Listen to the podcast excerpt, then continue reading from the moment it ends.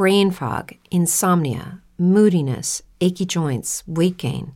Maybe you're thinking they're all just part of getting older, or that's what your doctor tells you. But MIDI Health understands that for women over 40, they can all be connected. Hormonal changes that happen during perimenopause and menopause are at the root of dozens of symptoms women experience, not just hot flashes. MIDI specializes in compassionate care for women in menopause. Their solutions are safe, effective, and FDA approved. Plus, they're covered by insurance. A convenient telehealth visit with a MIDI clinician can be your first step to getting personalized care. They'll tailor a treatment plan for your symptoms and health history so you can get back to feeling great. 91% of MIDI patients get relief from symptoms within just two months. When your body changes, your care should too. Book your virtual visit today at joinmidi.com. That's joinmidi.com. This episode is brought to you by Kia's first three row, all electric SUV, the Kia EV9, with available all wheel drive and seating for up to seven adults. With 0 to 60 speed that thrills you one minute and available lounge seats that unwind you the next. Visit kia.com slash EV9 to learn more. Ask your Kia dealer for availability. No system, no matter how advanced, can compensate for all driver error and or driving conditions. Always drive safely. Today's show is brought to you by ExpressVPN. Protect your online activity today and find out how you can get three months free at tryexpressvpn.com slash space. That's tryexpressvpn.com slash space for three months free with a one-year package. Visit tryexpressvpn.com slash space to learn more. 15 seconds. Guidance is internal. 10, 9, ignition sequence start. Space Nuts. 5, 4, 3, 2. 1, 2, 3, 4, 5, 5, 4, 3, 2, 1. Space Nuts. Astronauts report it feels good. Hello, and thank you for joining us on the podcast known as Space Nuts, where we talk everything astronomy. Uh, my name's Andrew Dunkley, and joining me as always from the Australian Astronomical Observatory is one Fred Watson. Hello, Fred. Hello, Andrew. How are you going? Good, but you're not at the astronomy uh, location at the moment, you're at a motel. Uh, absolutely. um, although I'm, I'm, close to the Australian Astronomical Observatory, I'm in a motel room in Coonabarabran where I've been all week. Yes, and the reason is because you've been involved in a thing called Stargazing Live. We'll talk about that in a moment. We'll also be talking about ancient oxygen that's been uh, discovered, or remnants of. Uh, and we, we've talked about the GRACE satellites in the past and how they've um, uh, become defunct. Uh, well, the satellite that's uh, to replace them has been launched, I believe. And uh, a question from last week's podcast about the acceleration of the universe, and uh, someone's come up with an idea as to why that might be the case, Fred. So we'll put that question to you a little later. but uh, Stargazing Live, it's a collaboration between two national broadcasters, that of the BBC and the ABC here in Australia. Uh, now, uh, and and you've had a busy night of it. You look quite jet lagged, to be honest. Thanks, Andrew. That's the best compliment I've had all day. yeah, it's um, so actually uh, the the show has been running as we speak for two nights. It's a it's a three night show. Goes to air live from eight till nine uh, Australian Eastern Australian time with a with a, a kind of um, a, a, second program coming afterwards for half an hour, something called Back to Earth, mm. uh, which is where some of the people who've been on the show get around a coffee table and thrash out a few big questions and answer emails and things of that sort. So the, the history of this program is quite interesting. It, it's uh, kicked off in the UK, I think, 11 years ago uh, by the BBC, and it was designed to have a live uh, a live broadcast that allowed people to find their way around the night sky and point, you know, basically brought people together uh, via television in different locations throughout the UK and in fact elsewhere in the world. It's hosted by Brian Cox, who is uh, first of all, a physicist and astronomer, but now a very big media personality. Oh, yeah. yes. uh, indeed. Um, I, I would imagine that uh, a vast majority of our audience, that's you, me, and my mum, uh, do know of Brian Cox.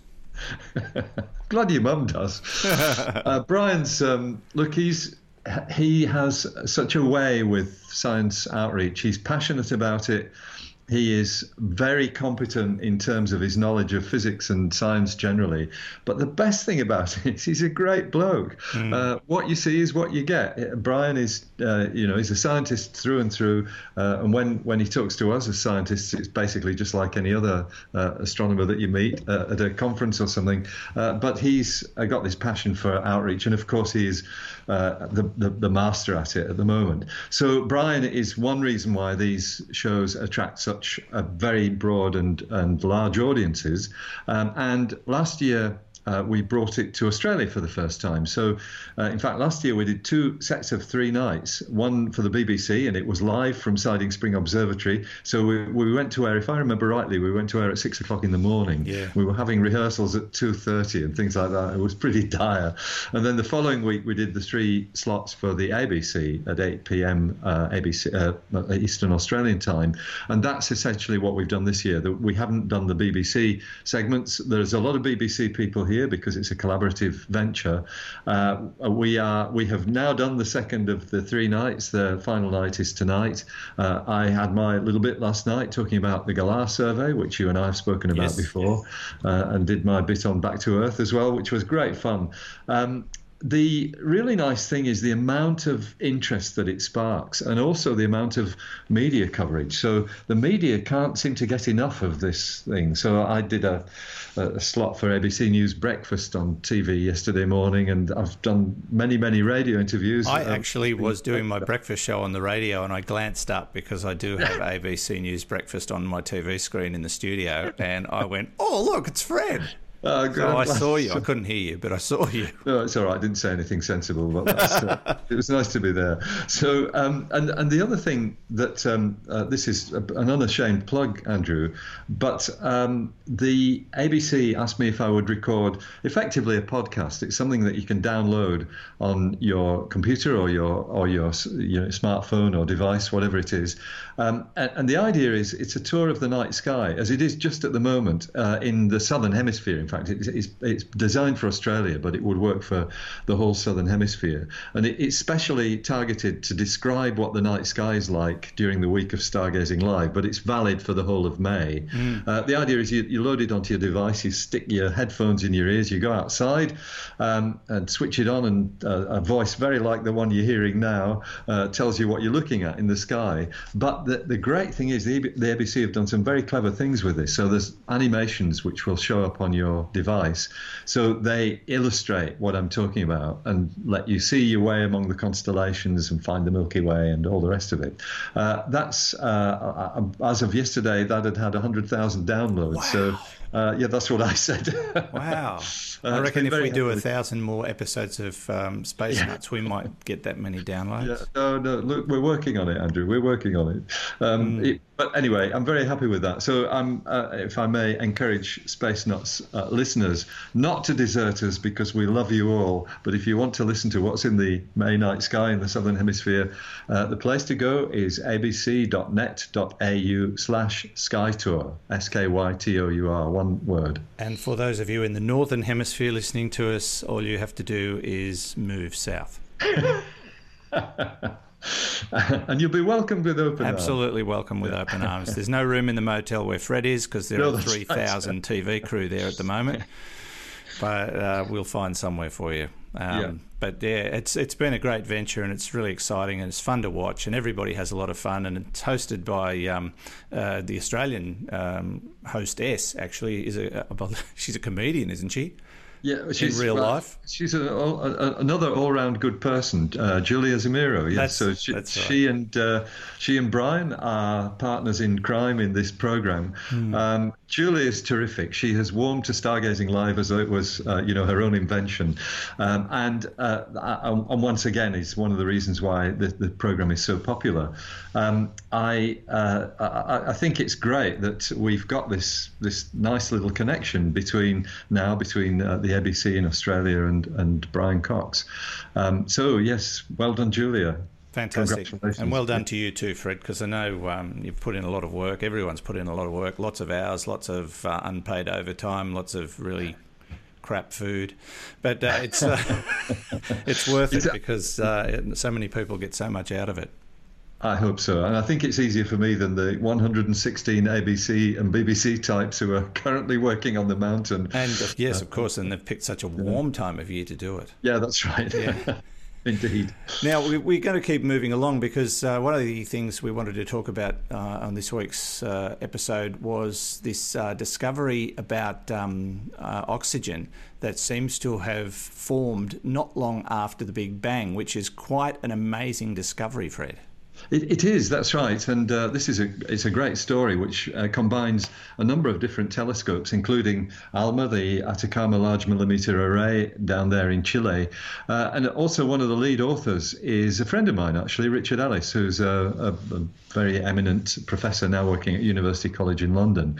So the story is basically that these uh, scientists have observed a galaxy uh, with the elegant name of MACS 1149 JD1.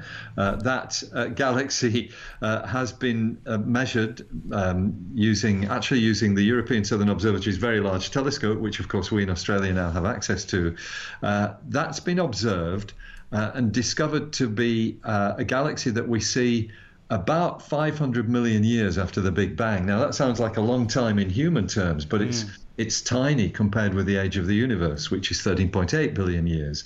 So uh, people have analyzed the galaxy of stars and looked at what chemicals were there uh, 500 million years after the Big Bang. And what you expect to see is not much because the chemical elements come from later generations of stars. It's stars that generate, you know, things like calcium and carbon and nitrogen and all these things. They're forged inside stars.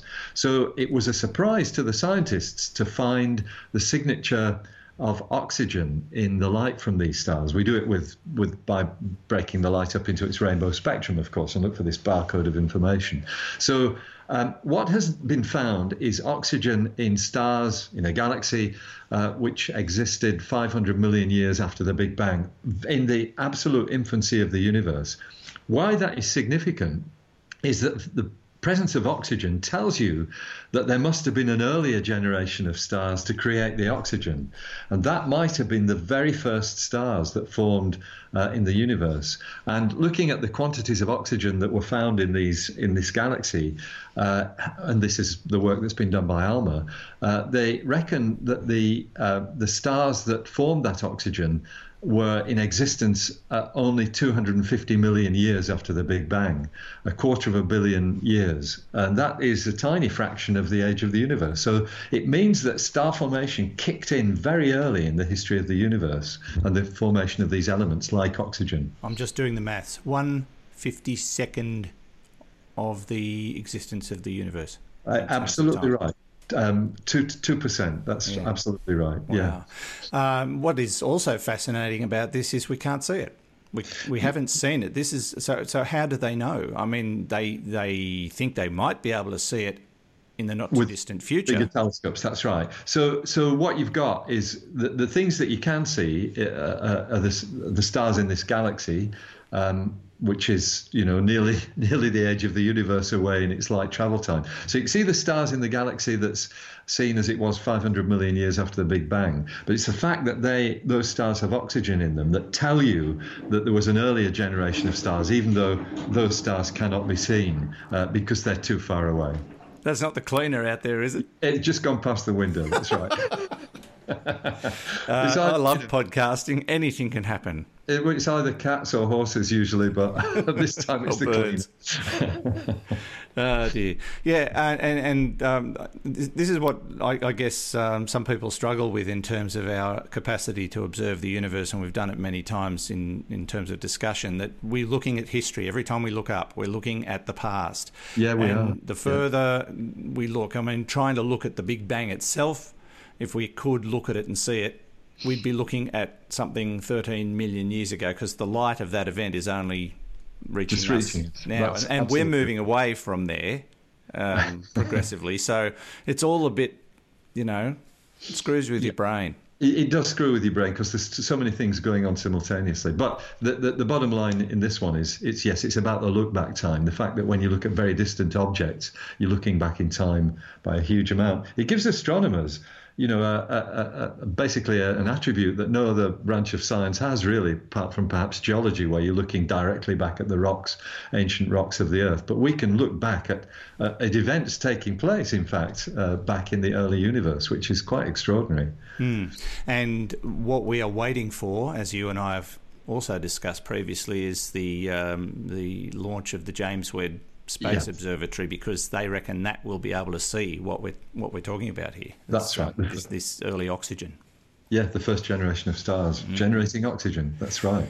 Amazing, incredible. Um, that's quite a discovery. And we'll hear more about that, no doubt, in future episodes. Uh, you're listening to Space Nuts. Andrew Dunkley here, and Fred Watson there. Now, let's take a little break and find out more about our sponsor, ExpressVPN, rated number one by Tech Radar. Uh, this is the one I use. I've been using it for a couple of years and I love it. When I joined ExpressVPN, they were, they were brand new, uh, new to the market, but uh, I read a lot of reviews and did a lot of comparisons.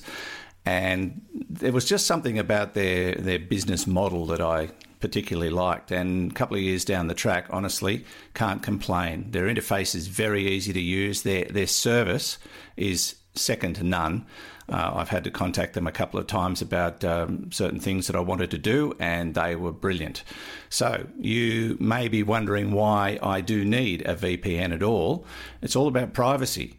Uh, do you really want big tech companies, governments, and others knowing? Uh, what's going on with your online activity. Even if you're having nothing to hide, it just feels downright creepy. Uh, I think you'll agree. And governments are getting more and more interested in what you're doing every day. And so, yeah, protecting your privacy is what VPN is all about. And how often do you uh, run across websites that you want to get information from only to find that they're geo blocked?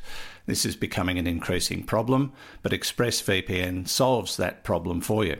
Uh, now, if you go to our special URL, you'll see quite a list of things this service can help you with, things you may never have thought of before.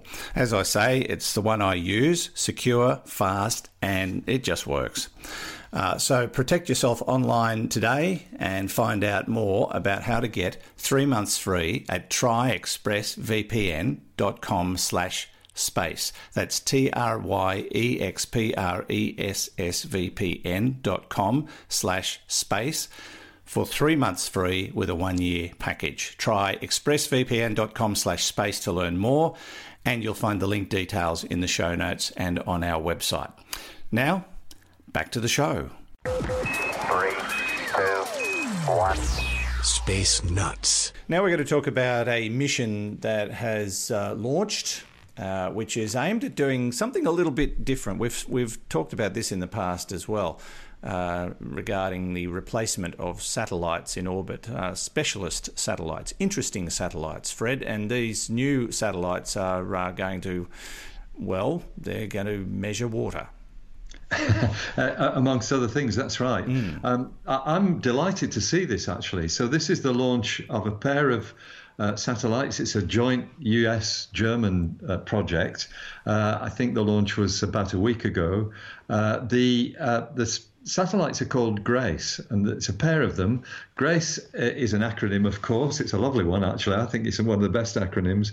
Uh, it stands for Gravity Recovery and Climate Experiment. Nice. Oh, GRACE. Yeah, it is nice. Um, but it's not the first one. So the original GRACE, and it, once again, it was two satellites. Uh, they were in orbit from 2002 to 2017. So 15 years of work. Uh, and what they are about, as you guess from the, the title, Gravity Recovery, uh, is about detecting uh, basically the changes in the gravity of the Earth as you pass over it, which are brought, um, and they, they are due to uh, things like the oceans of the Earth or the mountains of the Earth. You can sense the gravity, the gravitational pull of these different things.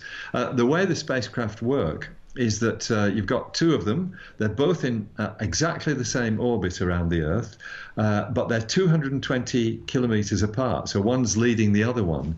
And the really neat bit, and this blows my mind, Andrew, they're 220 kilometers apart, but at any instant, the separation between them is known to an accuracy of a thousandth of a millimeter. Wow.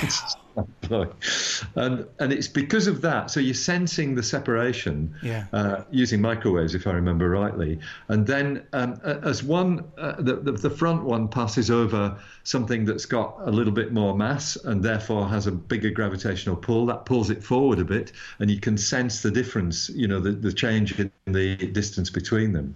And so by very clever computation, uh, as these things orbit the Earth, you can build up a map showing the, the basically the gravitational differences in the uh, over the Earth's surface. Now, the original Grace experiment turned out to be really good at uh, uh, sensing what's called the hydrological cycle, the way water works Yeah. uh, on on the Earth's surface. Um, things like uh, you know the land changing shape after prolonged rain, uh, ice melting and draining into the oceans, uh, polar ice, things of that sort, and and the movements of the oceans themselves. This is really fantastic stuff. But Grace is very very good at that, and s- such was the success of Grace that this new version has been launched. It's called Grace FO. Um, I suspect that might might mean Grace Follow On, although I'm not sure. Um, Could be, could be that- something else. Uh, I wasn't going to go there, but that's right. um, so uh, yeah, so we there will be um, a period of, of kind of settling down to get the the spacecraft into working condition, uh, but I think we will find much more interesting information about our own planet coming from the Grace FO mission, and uh, hopefully. Uh, we might see some really spectacular results that relate to things like the way the climate is changing, the work that uh, you know climate scientists are doing on the Earth will be reflected by uh, by some of the, um, the, the the results that come from the hydrological cycle. Yeah, and, and it will also, I'm imagining, be able to uh, measure things like uh, the diminishing um, amount of ice on Yes, Earth, exactly. uh, sea level rises. Exactly. Uh, I also believe it can, um, it will be able to measure the uh, the um, um, changes in the land because of drought effect. Because that's right. That's loss of moisture, and where I am at the moment, we uh, we've basically been drought declared for a little while now, and uh, you, you can see it when you're outside. The ground is just parched. The just about everything's dead. Um, cracks are starting to appear in the ground, and that's that's simply loss of moisture. And Grace uh, can look at wide areas that are suffering from that kind of a problem, and and come up with some. Um, very interesting information. Not that it can stop a drought, but it can at least um, look at what's going That- on. That's right. But um, and this is actually one of the things that's come out of the new Australian Space Agency, a discussion of this kind of thing, because knowing about moisture in soil and things of that sort lets you develop strategies uh, in order to co- you know to compensate for that. So rather than just do things as you've as you've always done them. Uh, there is an, perhaps a new um, method of using this information to do agriculture differently. And in fact, um, it's it's known. CSIRO are calling it precision ag. Uh, precision ag is using space data and other data to to be more clever about where you sow your crops, uh, how you put them in, what you know, how how um, close to water sources you build them, and things of that sort. Yeah, well, we've got farmers around here that are dry sowing in the forlorn Yeah. hope that Yeah. it will rain. It will rain, It's, that's it's right. a throw of the dice, Yeah. and they're throwing craps, unfortunately. But um, that you, know, you've got to make a decision. Maybe this sort of technology into the future will be able to say to them, okay, well, you know, we we are seeing signs of this happening longitudinally, and we don't think you should waste your money on. Yes, seeing- that's right. That's that's the sort of thing exactly. yeah, fascinating. Yeah. All right. Uh, well, those uh, satellites have been launched. I suppose they'll be lining them, lining them up, sizing them up, targeting them, and making sure the microwave link works. And then we'll start to get some interesting data. I hope we'll be talking about it very soon. Yeah. Indeed. All right. You're listening to the podcast we like to call Space Nuts. Zero G, and I feel fine. Space Nuts. As we tend to do uh, in the last portion of the program, Fred, we're going to look at a question. But this is a question that has come out of something we talked about only last week uh, from Tony Dawn, uh, not to be confused with Tony Orlando and Dawn. Uh, and I think I've used that joke before. Hmm. Uh, thank you, Tony. Uh, after listening to the multiverse topic in your May 17 Space Nuts podcast and your discussion on dark energy being a description of why the universe seems to be expanding at an increasing rate, I had an image of the kid's toy slime, which can be seemingly quite solid under some circumstances, but quite liquid under others and can seem to flow faster and faster. I believe that this is an example of a non Newtonian fluid. Could the universe be considered as behaving as a non Newtonian fluid? That's the question, part one. Part two, another thing that I began to contemplate after hearing that segment is whether the action of dark energy could equally be explained by a decrease in an as yet undetected attractive force caused by the expansion of the universe. That's a great question, and I got through it without a, blunder. Uh, he says, I imagine others have worked through these ideas. Do you know what conclusions have been reached, and could you let me know? And I think I can say to you, Tony, um, you're going great until you said the word conclusions. but it's a two part question. So, um, um, non Newtonian fluid, Fred, do you, uh, you come across yeah, this kind of idea? Yes, I, know, I do know. I remember slime. Um, I think it's an example of. Uh, uh, it's an example. It's green, if I remember right. Yes, it is. Yeah, I, I remember the stuff. I think it's a, an example of what's called a thixotropic fluid, uh, which is one that um, it has a high viscosity until you start pummeling it or, or basically um, manipulating it, and then its its viscosity changes and it becomes more liquid.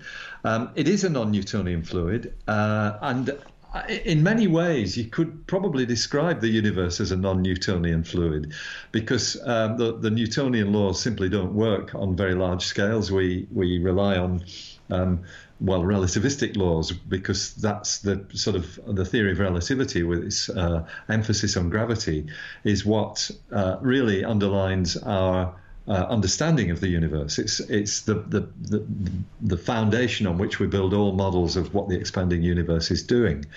Um, I, I, think um, I, I, think it's a fairly long bow, uh, bow to draw to uh, make the comparison between a thixotropic fluid like slime uh, and the contents of the universe. But uh, often things like that serve as really good examples to illustrate what is going on and to perhaps um, you know almost simulate some scientific uh, features of reality.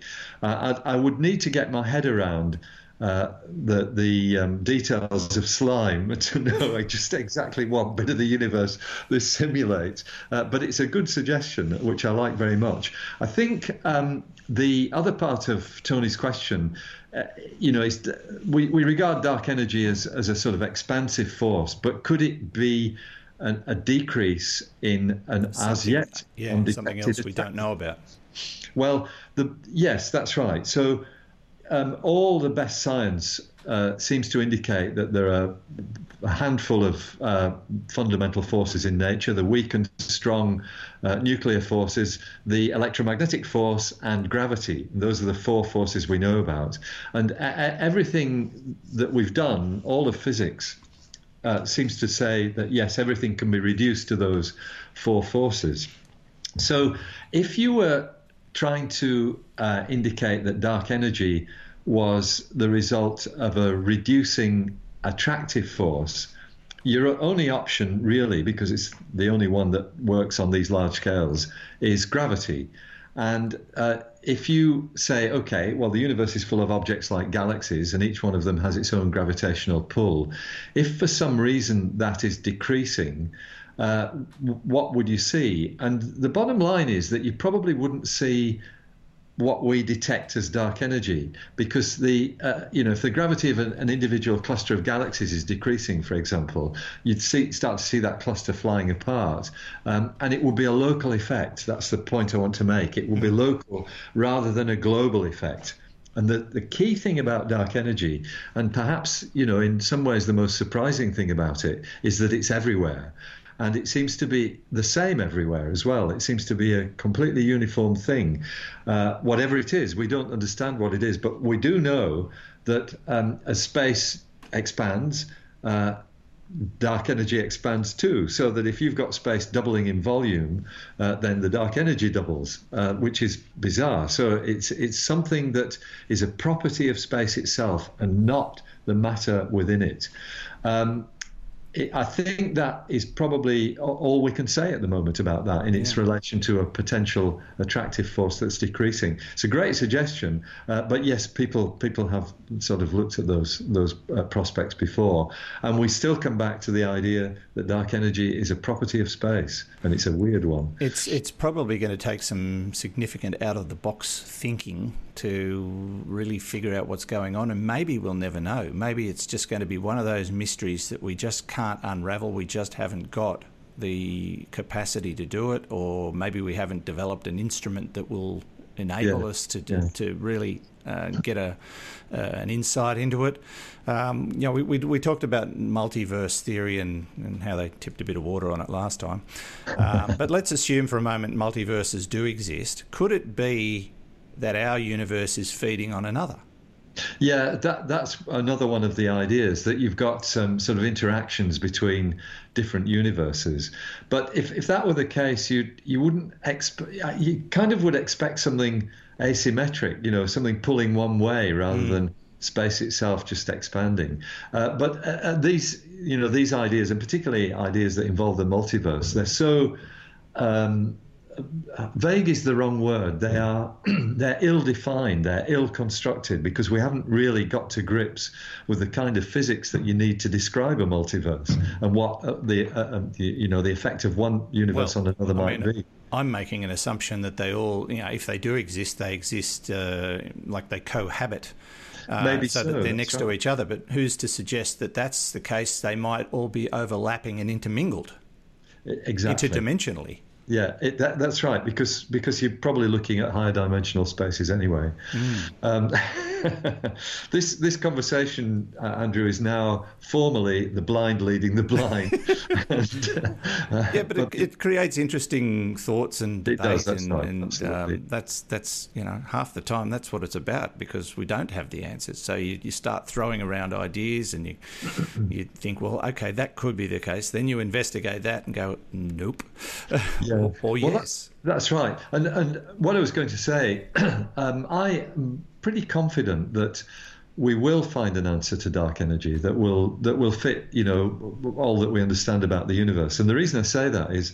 I'm surrounded by colleagues who've got such interesting and, as you say, out of the box ideas about how you can test for different things, uh, things that I would never have thought of, um, uh, because I make things out of you know fiber optics and bits of string and sticky tape and things like that. These guys are, are devising experiments that that would test between different models of, say, uh, you know, a multiverse or a single universe.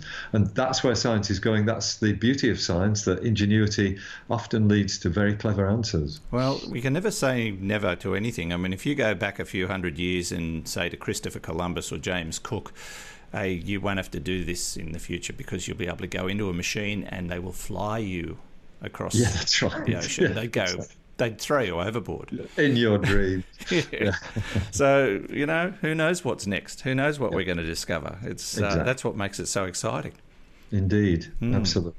Well, Fred, I'm going to let you get some sleep because it's been a long couple of days and it's not over yet. But by the time this podcast is published, uh, you'll be in a cocoon somewhere, I think. I hope so, yeah.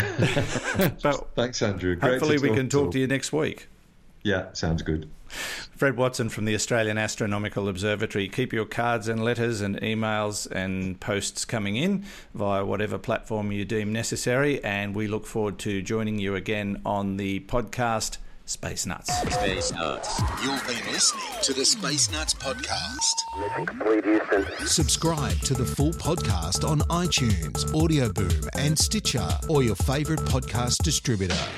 This has been another quality podcast production from Bitesz.com. What if you could have a career where the opportunities are as vast as our nation, where it's not about mission statements, but a shared mission? At U.S. Customs and Border Protection, we go beyond to protect more than borders from ship to shore, air to ground. Cities to local communities, CBP agents and officers are keeping people safe Join U.S. Customs and Border Protection and go beyond for something far greater than yourself. Learn more at cbp.gov/careers.